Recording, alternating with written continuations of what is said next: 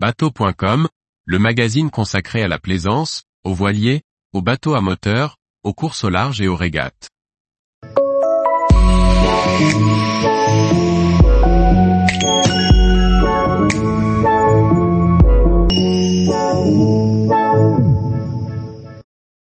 Islande, 5 bonnes raisons de naviguer autour de l'île de l'Atlantique Nord. Par Anne-Sophie Ponson.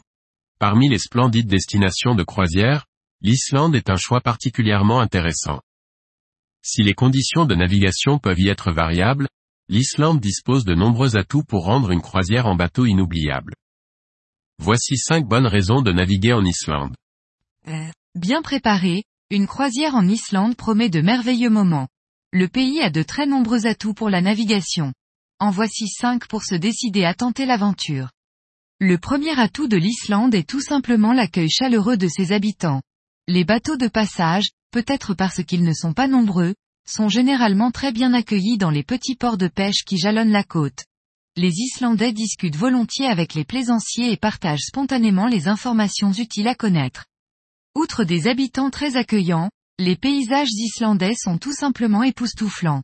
Des montagnes enneigées plongent dans des fjords au fond desquels se trouvent de petits villages aux maisons colorées. Les couleurs très contrastées de la nature, entre terre et mer, offrent une palette très variée. Les ciels, chaque jour différent, présentent toutes les nuances du blanc ouaté de la brume au bleu intense des jours d'été. Les conditions météorologiques de l'Islande sont très variables. Même au cœur de l'été, le temps peut virer à l'hiver rapidement. Heureusement, les côtes sont ponctuées de petits ports de pêche où il fait bon s'abriter. Il y a toujours, à proximité, une place au quai disponible.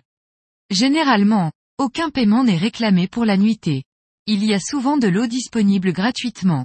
Dans certains ports, un tuyau d'eau coule en permanence pour éviter qu'il ne gèle. Les bateaux trouvent aussi parfois de l'électricité.